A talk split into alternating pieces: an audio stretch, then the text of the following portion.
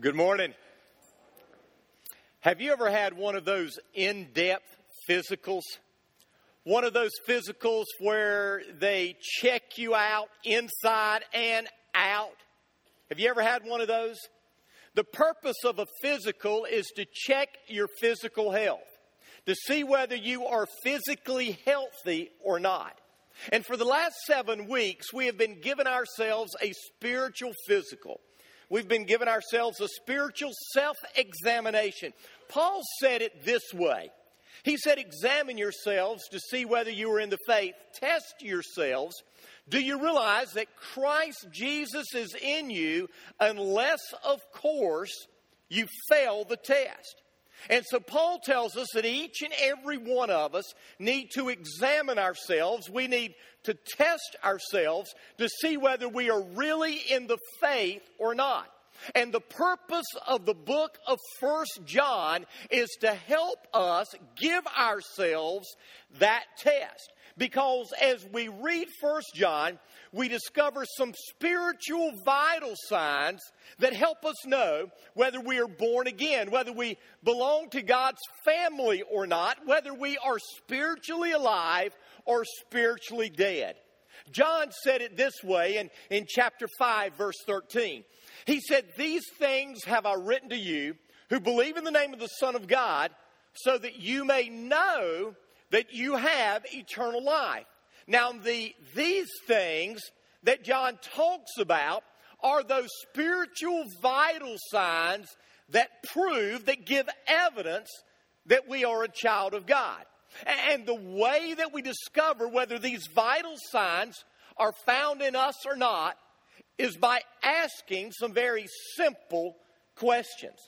Now, before we tackle the very last question this morning. I want us to review because, because each of these vital signs are important to discover our spiritual health, to discover whether we are alive in Christ or dead to Christ. Now, the first question is this Am I aware of my sin? Have I confessed my sins to God?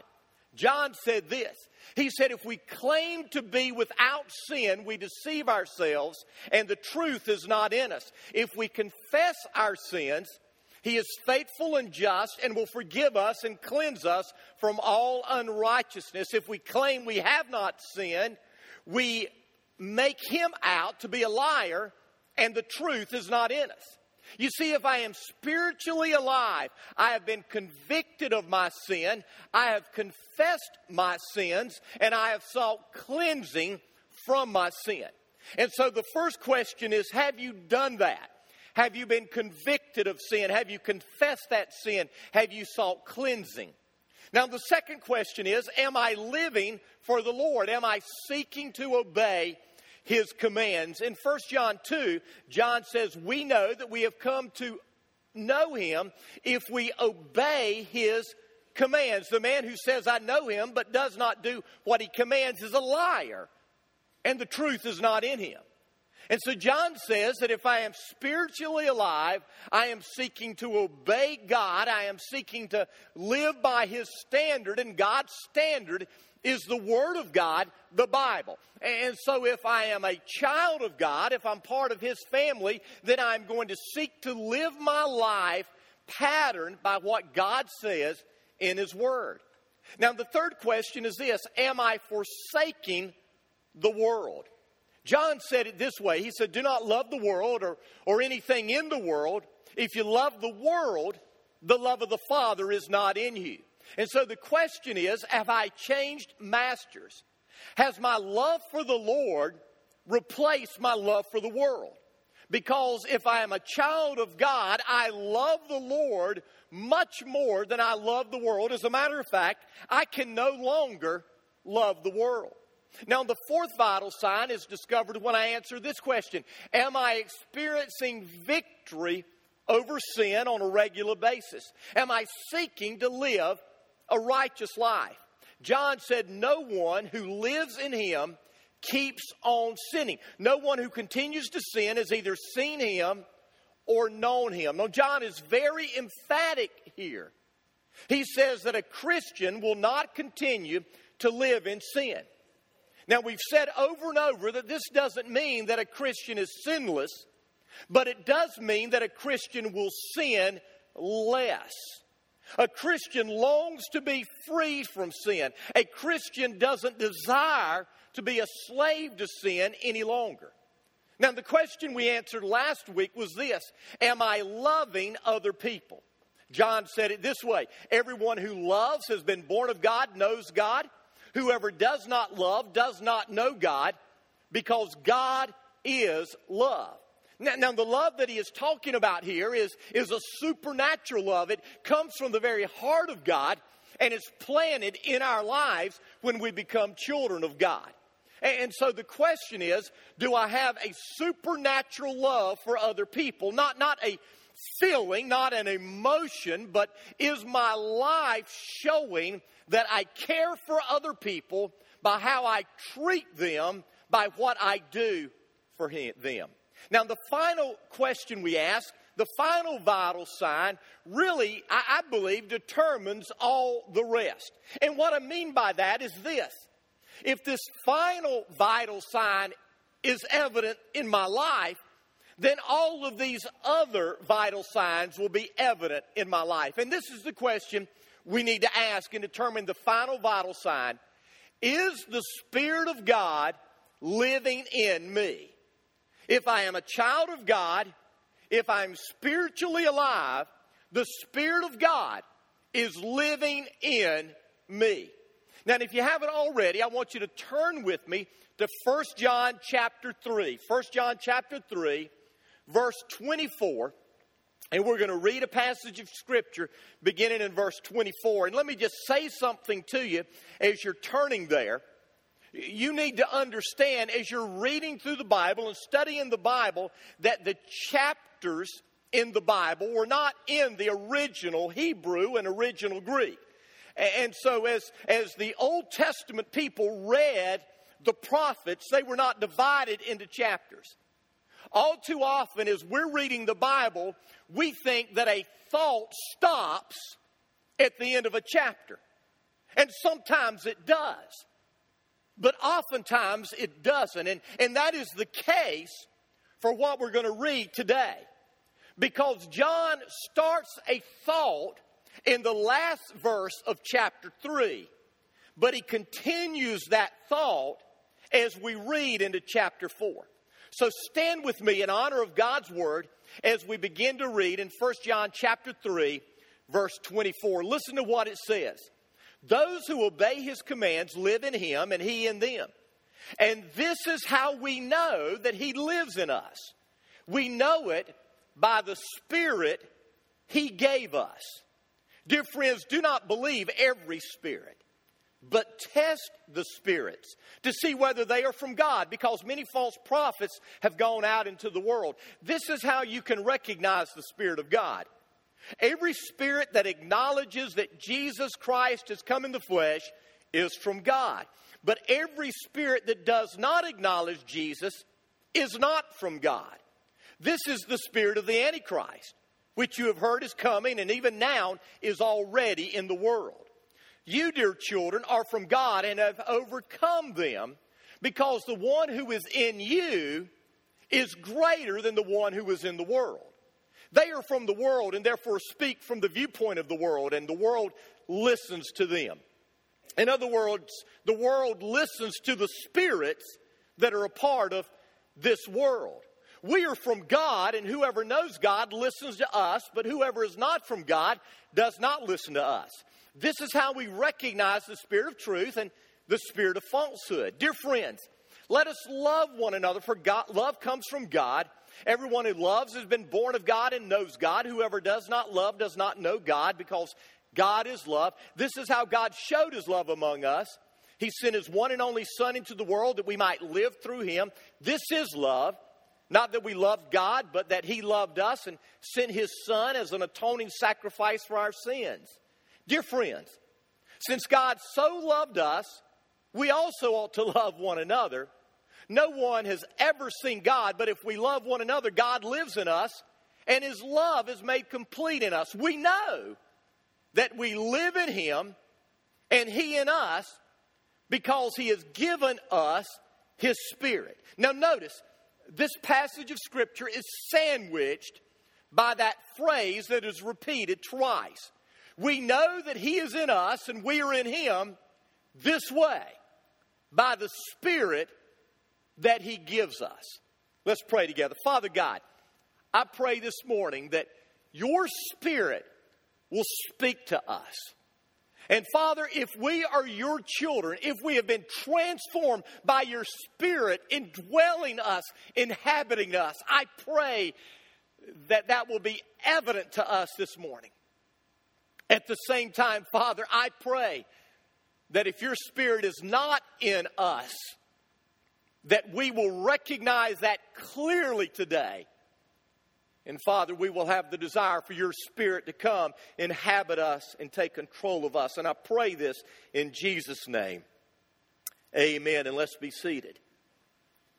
Now, the key truth that John is teaching in this passage is this God's Spirit living in us is evidence that we're spiritually alive.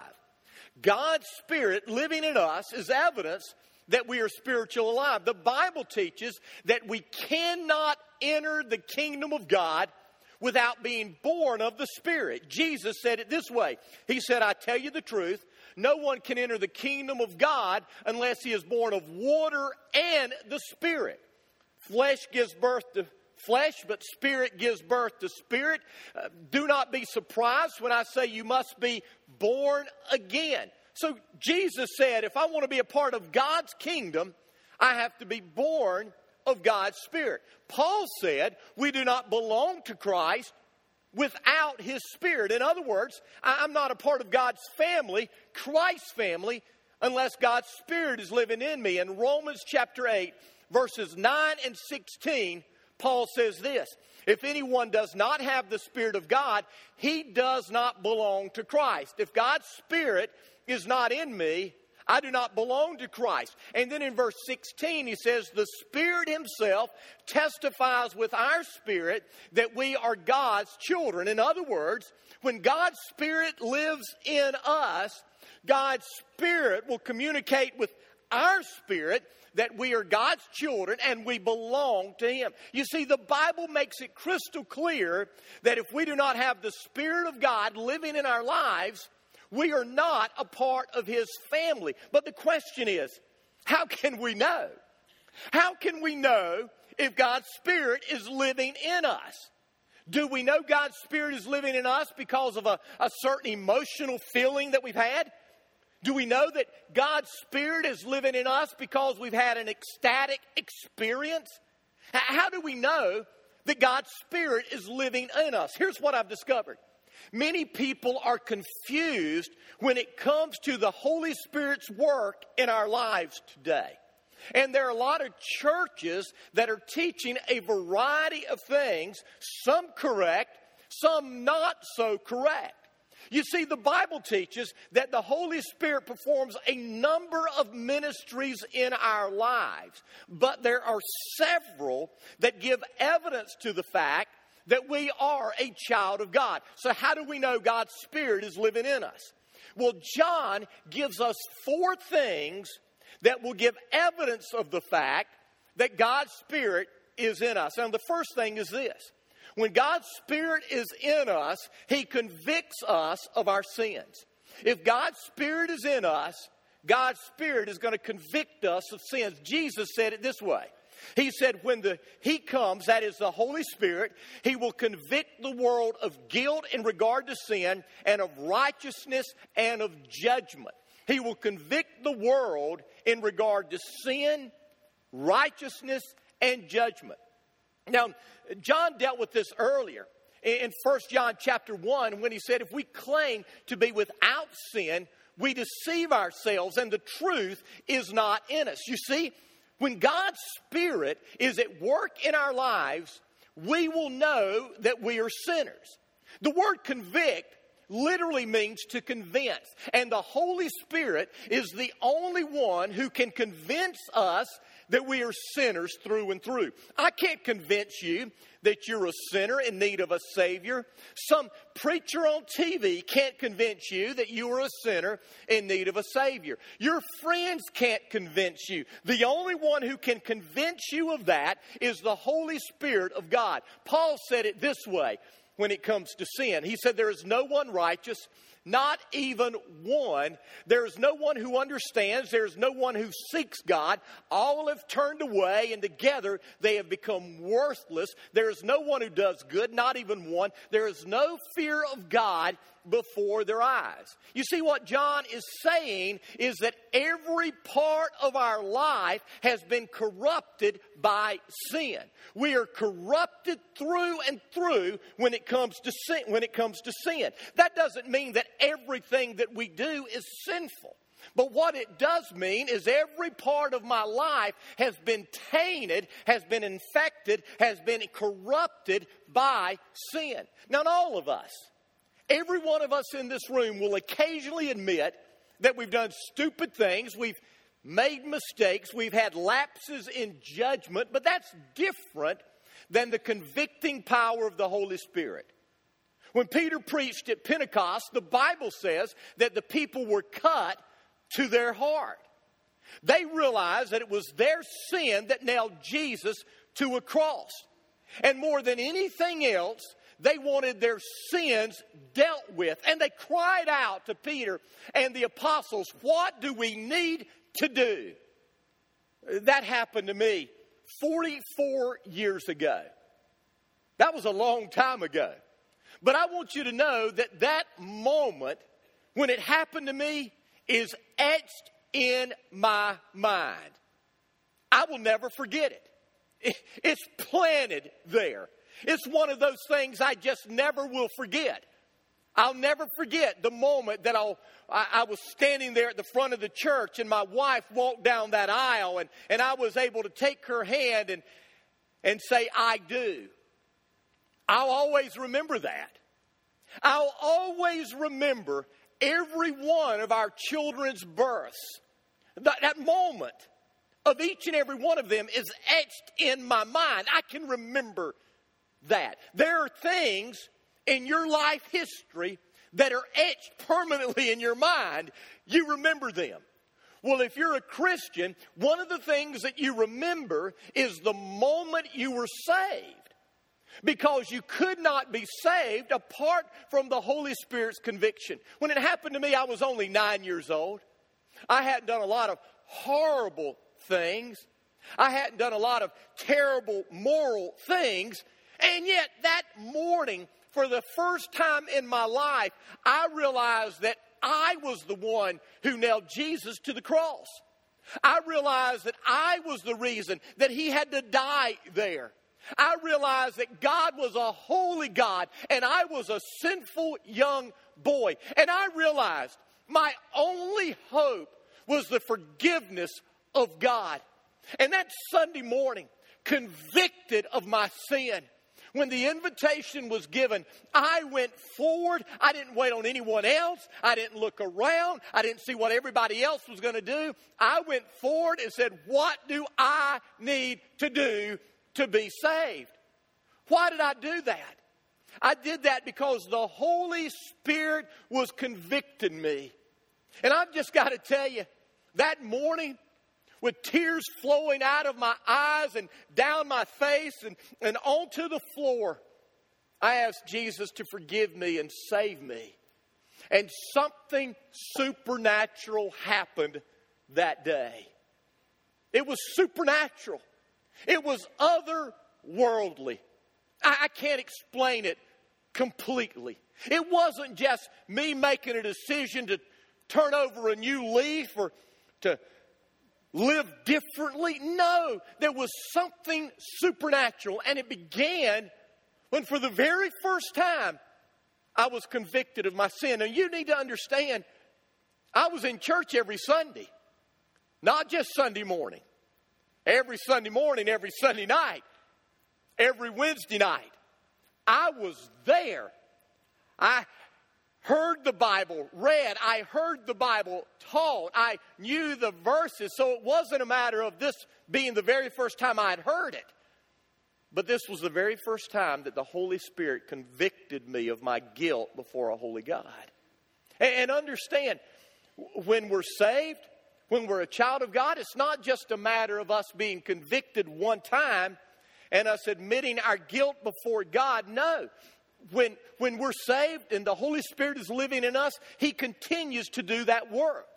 Every time we sin as a Christian, the Holy Spirit convicts us of our sin.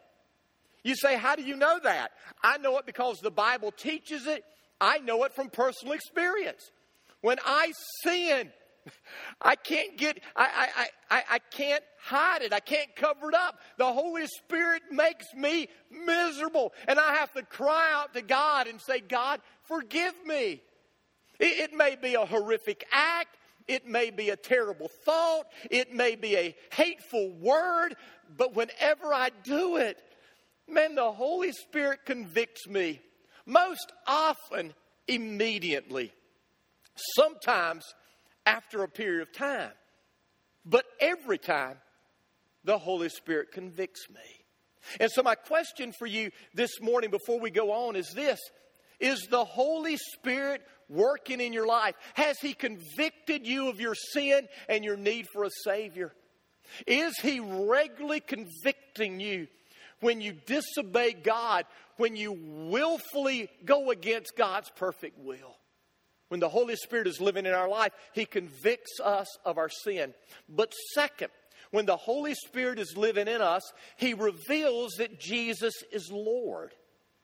John said this in 1 John chapter 4, verses 2 and 3.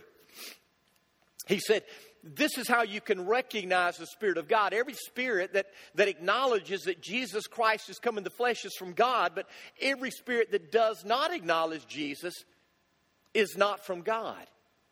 Now, Jesus said it this way He said, When the counselor comes, whom I will send to you from the Father, and the counselor is the Holy Spirit, the Spirit of truth, who goes out from the Father, he will testify about me. And so Jesus said, when the Holy Spirit comes, what he will do once he convicts you of your sin, your need for righteousness, and that a judgment is coming, the next thing he will do is he will testify of me. The Holy Spirit's desire is never to bring glory to Himself, even though the Holy Spirit is a part of the triune God. The Holy Spirit's intent is always to testify and bring glory to Jesus Christ, who is the Savior of a sinful world. You see, just because we've been convicted of our sins and confessed those sins doesn't mean we've been born again. We must come to that point that we acknowledge that only Jesus can take away our sins. John said, if the Holy Spirit is living in us, we acknowledge that Jesus has come in the flesh. Now, he expands this a little bit later because some may say, well, well, so if, if a person says, well, I believe Jesus was a real person, then does that mean that they're saved? No, John expands on this in verses 13 through 15. This is what he says. He says, We know that we live in him and he in us because he has given us his spirit. And we have seen and testified that the Father has sent his Son to be the Savior of the world. If anyone acknowledges Jesus is the Son of God, God lives in him and he in God. And so it's not just a matter of acknowledging that Jesus was a man who lived on this earth. It's acknowledging that Jesus is the Savior of the world, the Son of God. You see, once the Holy Spirit has convicted us of our sin, He will reveal that Jesus is the way, the truth, and the life, and that no one can come to the Father except through Him. John said in chapter 3, verse 23 No one who denies the Son has the Father. Whoever acknowledges the Son has the Father. Don't miss that. John says, No one. Jesus is not one of many ways. Jesus is not the best way. Jesus is the only way that sinful man can be reconciled to a holy God. And you may say, well, I've met some really good people out there. What about them? No one, no one who denies the Son knows the Father. What about those people all around the world who haven't had the opportunity to hear about Jesus? No one who denies the Son knows the Father. That's crystal clear. And so, my question is this Have you come to the realization that Jesus is the unique Son of God, the only Savior of the world, who died on the cross, shed his blood as the payment for your sins? You see, the Holy Spirit is the one who reveals that truth. So, when the Holy Spirit is living in us, he convicts of sin, he reveals that Jesus is the Lord, the one and only hope of the world. And then, third, when the Holy Spirit lives in us, He empowers us to live a victorious life. Listen to what John said in chapter 4, verse 4.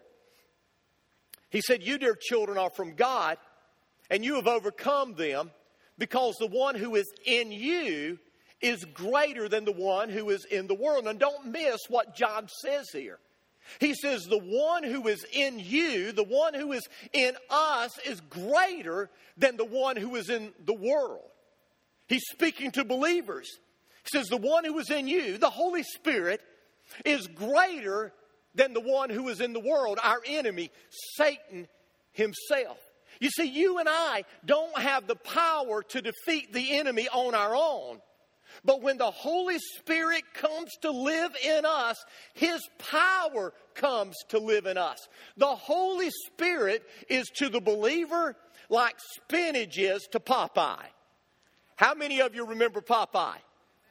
I mean, Popeye would be sitting there and he'd be fighting one of those big old brutes and he'd get beaten and he would pull out his can of spinach and he would pop open that can of spinach and it would go down and then all of a sudden something happened. That supernatural power of spinach took over and Popeye defeated the enemy. And that's what happens when the Holy Spirit comes to live in us.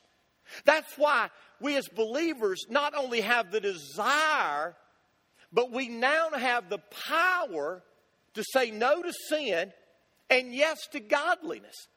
And understand, it's not a matter of our willpower, it's a matter of the Spirit's power in us.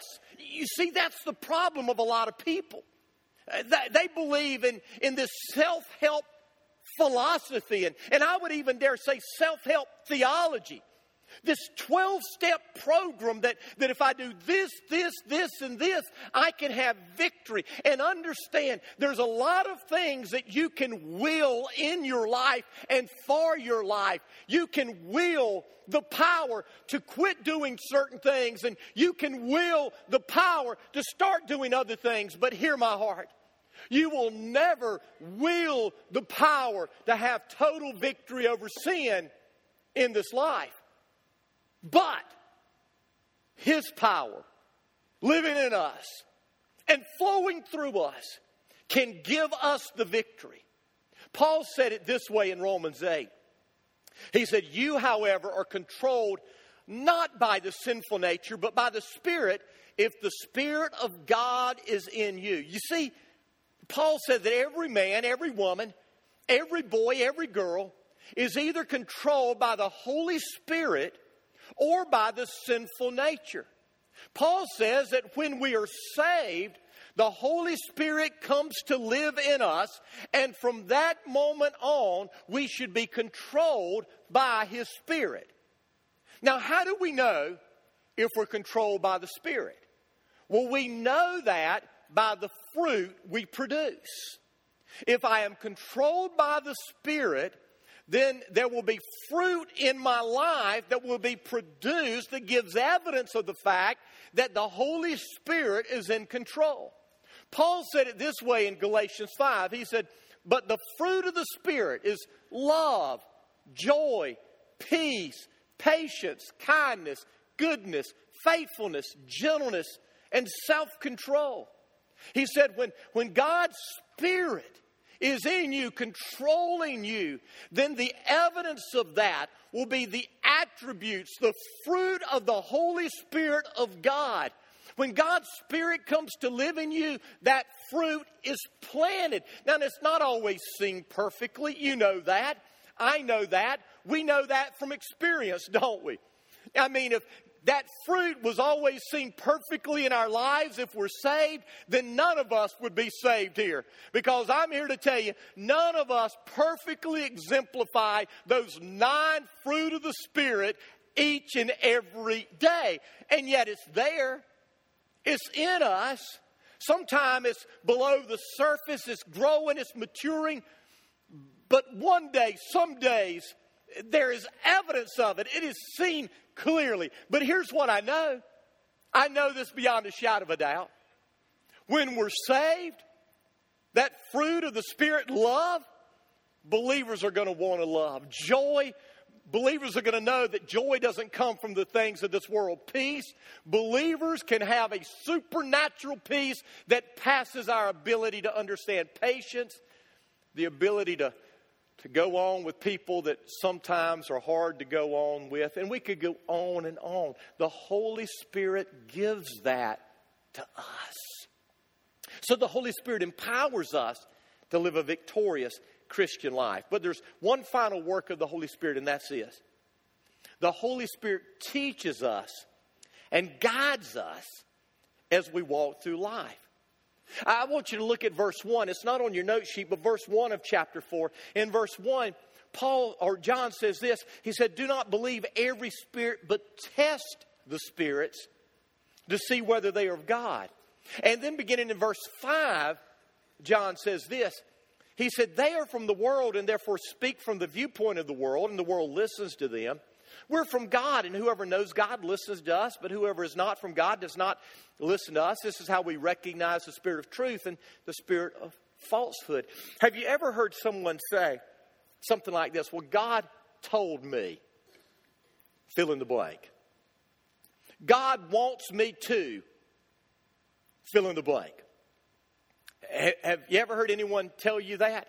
Sometimes people tell us that, and, and immediately our spirit testifies with their spirit and God's spirit. Yes, that would be what God wants. But there are other times that people, people credit God with a whole lot of crazy stuff.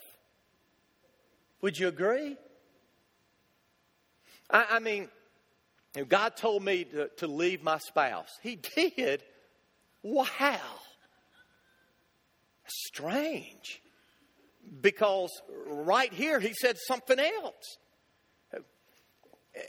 Practically, you're working, got four small kids, you don't like your job, and you go in one day and quit without another job on the horizon, you say, God told me to quit my job. Well, let me tell you how I'm going to respond to that. I, I can't argue that with you, but I can say that God's Word says if a man does not work, he's not going to eat. And the Bible says that if a man doesn't care for his own family, he's worse than an infidel. And so I, I can say, on the authority of God's Word, that that if you don't have a backup plan and you don't have an ability to, to take care of your family and you don't have a job that, that comes on the horizon soon enough to pay your bills and take care of your family, God didn't tell you to quit your job. You see, sometimes we say things about God that just absolutely make no sense. Now, here's what you need to understand the Bible teaches that God does speak to us through His Spirit. He does. And I think, with all my heart, the reason that many of us do not hear the Spirit's voice communicating with our spirit more often is because we don't get quiet and away from the noise of the world so that we can hear the Spirit of God speaking. Because we're hearing all the other voices out there. We're hearing all of the noise. And when we're hearing all of the noise, it's difficult to hear the voice of God. That's why we see Jesus over and over and over withdrawing to a solitary place, a quiet place, an alone place so that he could get away from the hustle and bustle and the noise and the voices of the world and he could hear from God. So God does speak. Jesus said it this way in John 14, 26. He said, But the counsel of the Holy Spirit, whom the Father will send in my name, will teach you all things and will remind you of everything I've said to you. That blows me away. Because, because he said, The Holy Spirit will teach you. The Holy Spirit will show you everything you need to know.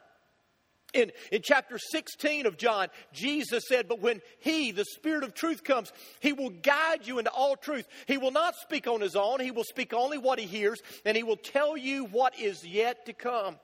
You see, I believe that when a person is saved, the Holy Spirit begins to teach them and reveal to them God's Word and God's will, God's way. I mean, even when they are, are spiritually illiterate, I believe that the Holy Spirit does that.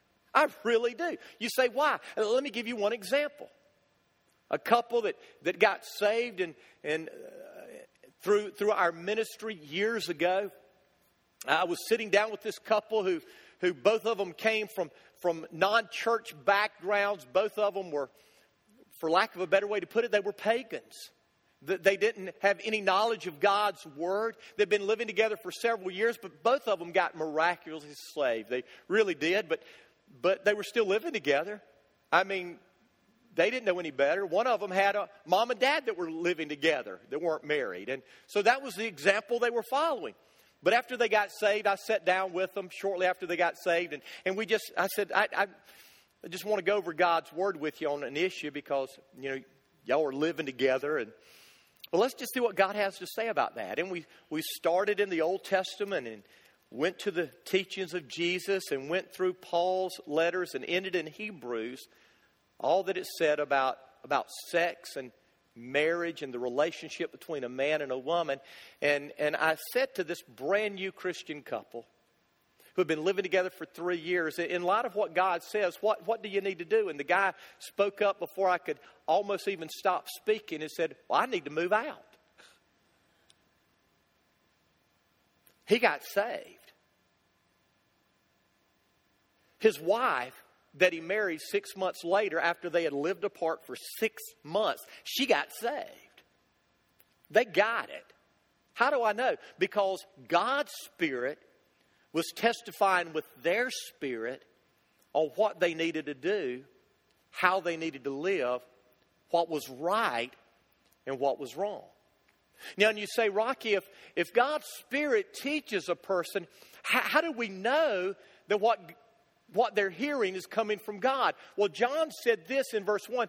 He said, Test the spirits to see whether they're of God, because there are many false prophets out in the world, and there are many spirits out there. And so John says we need to test the spirit. So, how do we test the spirit to see whether what we're hearing in our mind, what we're hearing in our heart, what we're thinking in our spirit comes from God? How do we know? We test it by the Word of God. Because God's not going to contradict Himself. If God says one thing in His Word, then His Spirit is going to tell you the exact thing in your spirit. He's not going to contradict Himself. So John says, test the Spirit to see whether it's from God. And so when we're saved, the Holy Spirit of God will begin to teach us and guide us into all truth. That, that's why I believe with all my heart when a person's saved and, and there, there is a clear sin in their life that, that they don't want to deal with, then their salvation is suspect. Is suspect.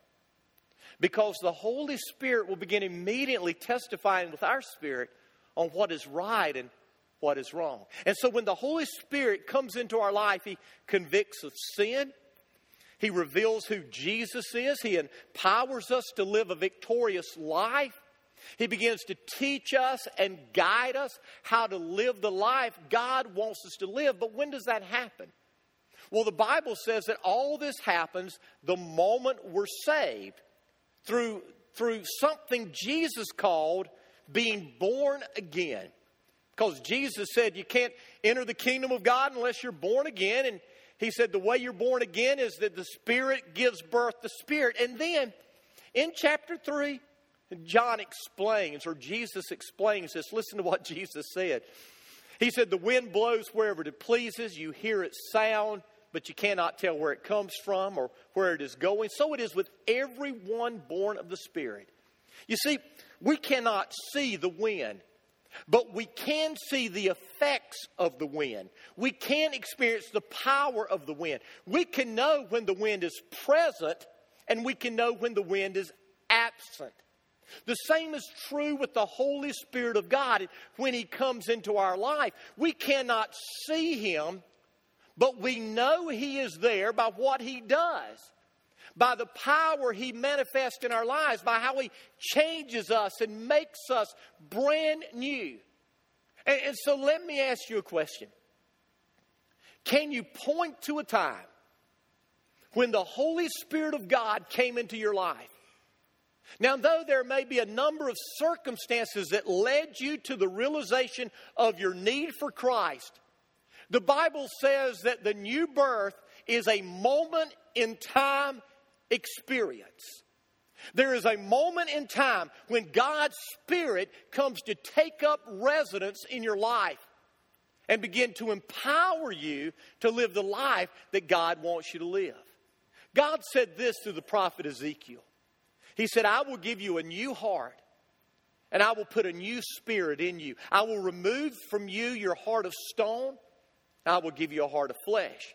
And I will put my spirit in you and move you to follow my decrees and be careful to keep my laws. You see, when the Holy Spirit comes to live in us, He will make us aware of our sin. He will cause us to want to obey the Lord. He will take away our love for the world. He will give us victory over sin. He will give us a supernatural love for others. He, he will, we will see Him living in us by the way we exalt Jesus with our life, by urging others to follow them with all their heart. And so, my question to you this morning is this Is the Holy Spirit living in you? Can you go back to a moment in time when you can say something happened that was not natural, it was supernatural? Yes, I acknowledged my sin. Yes, I surrendered to Jesus. But at that moment, my life was forever changed. It's not that it's not that I never blew it and never messed up. It's not that I never failed. It's not that I didn't have setbacks. But at that moment, my life was forever changed. Do you know there's been a point like that? I want you to bow your heads, close your eyes.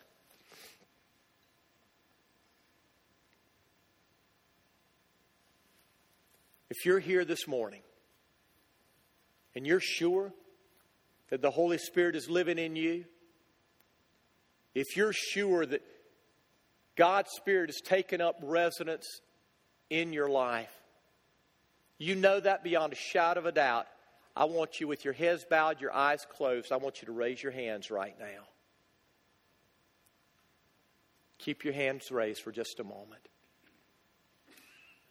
Amen. Amen. Put them down. All over this room, hands were raised, and that is a wonderful thing. But the truth of the matter is, not every hand was raised.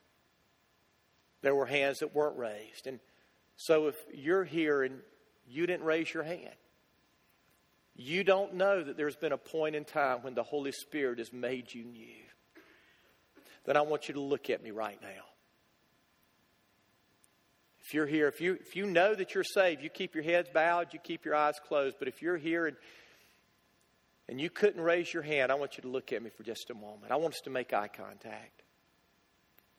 Because I want you to know that there is a God in heaven that loves you and cares for you more than you will ever know. He created you. He loves you with an everlasting love, even when you sinned against Him. And He has loved you so much that He has provided a Redeemer, a Savior for you. And if you will humble yourself before Him, trust what He did to provide your salvation, and invite Him into your life because God will not, He will not come into your life apart from your desire. So if you will invite Him in, He'll come in and He'll save you, and His Holy Spirit will come into your life. The Apostle Paul said this He said, Having believed, you were marked in Him with a seal the promised Holy Spirit who is deposit, who is a deposit guaranteeing our inheritance. Paul said that when we're saved and believed, the Holy Spirit comes to live in us as a deposit guaranteeing our salvation. And so, if you're here and you don't know that the Spirit of God is living in you, guaranteeing your salvation, then I want to encourage you today to humble yourself before God by praying this prayer with all your heart. Dear God, I know I'm a sinner. I've disobeyed you. Please forgive me. I'm so sorry. I don't want to live that way anymore. I believe that Jesus died on the cross for my sins. I believe that Jesus rose from the dead, defeating sin and death. Right here I'm giving my life to Jesus. Come into my heart. Come into my life.